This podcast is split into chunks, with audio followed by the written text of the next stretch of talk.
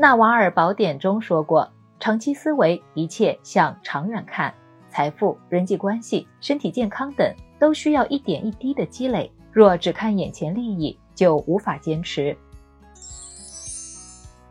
你好，欢迎收听简七周报。想提升经济敏感度，抓住更多投资机会的小伙伴，赠送你十五天简七 VIP，在公众号“简七独裁回复“电台”免费领取。一起来听听本周的内容吧。第一条解读，来听一听最新公布的五月 CPI、PPI 数据。昨天，国家统计局公布了今年五月份 CPI 和 PPI 数据，其中 CPI 环比下降百分之零点二，同比上涨百分之零点二。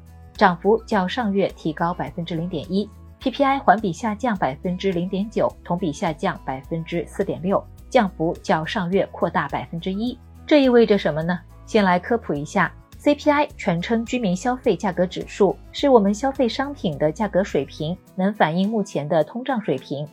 PPI 全称工业生产者出厂价格指数，用来衡量工业品出厂价格的变动情况，可以反映企业的生存环境。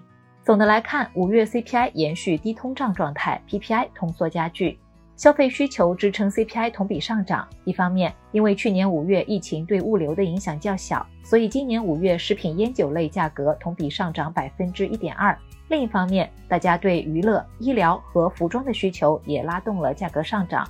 CPI 环比下行，符合季节性特点。五月份农产品价格季节性走低，工业品和非必需类服务价格走低，再加上假期后出行需求回落，飞机票价格下降百分之七点二，但电影及演出票价格和服装价格上涨，稍稍挽救了环比下行的 CPI。工业品需求走弱，拖累 PPI 表现。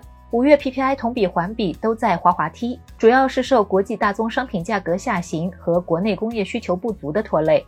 五月的 PMI 就已经显示制造业产需双双走弱，反映到价格端，PPI 下行也不难理解。不过，随着高基数影响的逐渐缓解，以及在政策预期带动下需求有望逐渐修复，PPI 增速或将止住跌势。这有什么影响呢？价格疲软可能会贯穿全年，但下半年会稍有好转。从一到五月份来看，终端需求的回升程度不及预期。导致供给超过需求，对物价带来冲击，再加上服务类价格的恢复也比较缓慢，今年全年可能会处于低通胀水平，因此可以期待一下下半年政策的出台。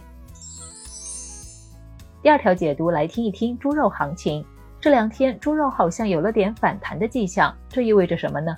从四月份开始，猪肉板块就一路下跌，直到六月才稍微稳了稳，猪肉价格更是严重。从去年十月一路下跌，现在还在谷底躺着没起来，所以市场现在主要是在交易未来猪价会上涨的预期。一方面，下半年是消费的季节，下半年节假日比较多，旅游、聚餐等或许可以带动猪肉的消费需求。九到十月的中秋节、国庆节也是传统的猪肉消费旺季。另一方面，下半年猪肉供应可能会下降。能繁母猪存栏量是用来跟踪生猪潜在供应的指标，一般它下跌之后两三个季度之后，生猪供应会下降。十一到十三个月之后，猪价上涨。最近这个指标的高点出现在去年十二月，这样算下来，今年六月之后生猪供应下降，确实可以期待一下年底猪价也可能有上涨的机会。这有什么影响呢？从猪周期来看，猪肉的需求一般比较稳定，供应才是影响猪价的主要因素。如果关注猪肉板块的话，之后可以主要跟踪供应的情况。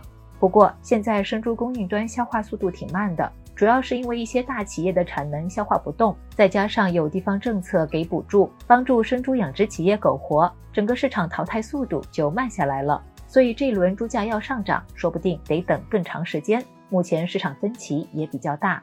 投资方面，猪周期一般有两轮上涨机会。第一轮是猪价跌破成本线，养殖亏损之后，交易未来猪价上涨的逻辑。第二轮发生在猪价持续上涨的时候。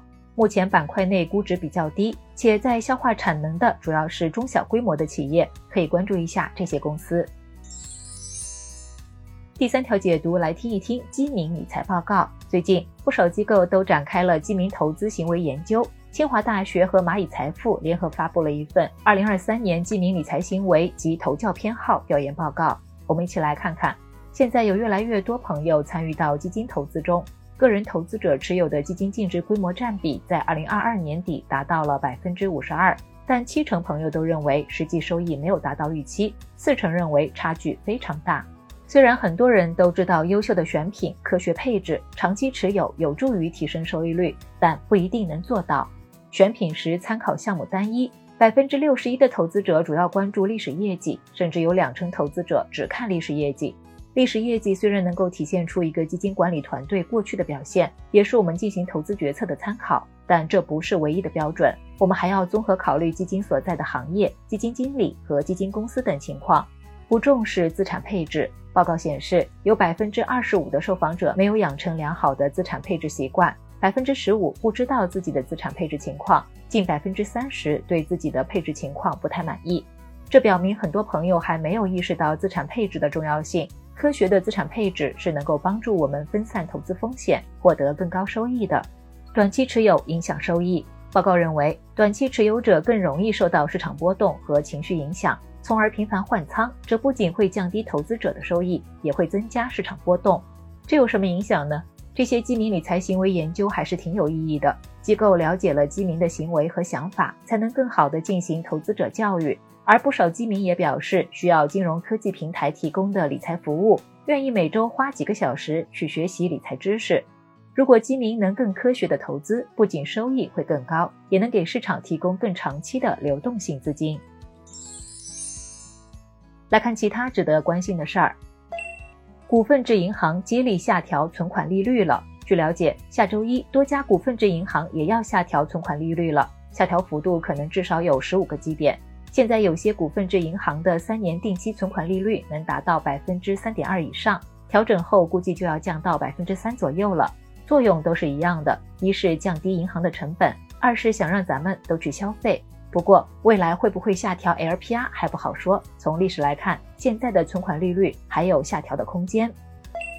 未来公布一季度成绩单，昨天未来公布一季度业绩，营收一百零六点八亿元，同比增长百分之七点七，实现了连续四季度破百亿，净亏损四十七点四亿元，同比扩大了百分之一百六十六，但略好于市场预期。这次亏损这么严重，主要是汽车毛利率下降的有点狠。销售额倒是没怎么变，对于二季度未来的前景也不乐观，营收和汽车交付量都将会下降。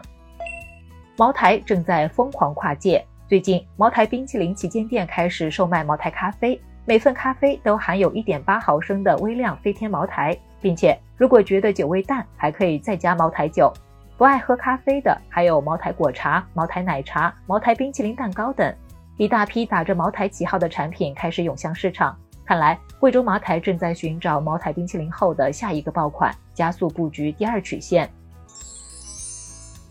最后，简单总结一下，我们一起讨论了五月的 CPI 和 PPI，然后带你了解了猪肉行情，最后和你聊了聊基民收益报告。感谢收听简七周报，喜欢本期内容的话，欢迎分享给朋友免费收听。最后推荐一篇精选的晚上聊财经。抓住这七点，你也能买到大牛股，笑傲股市。欢迎点击文字区链接收看，周末愉快，周一见哦。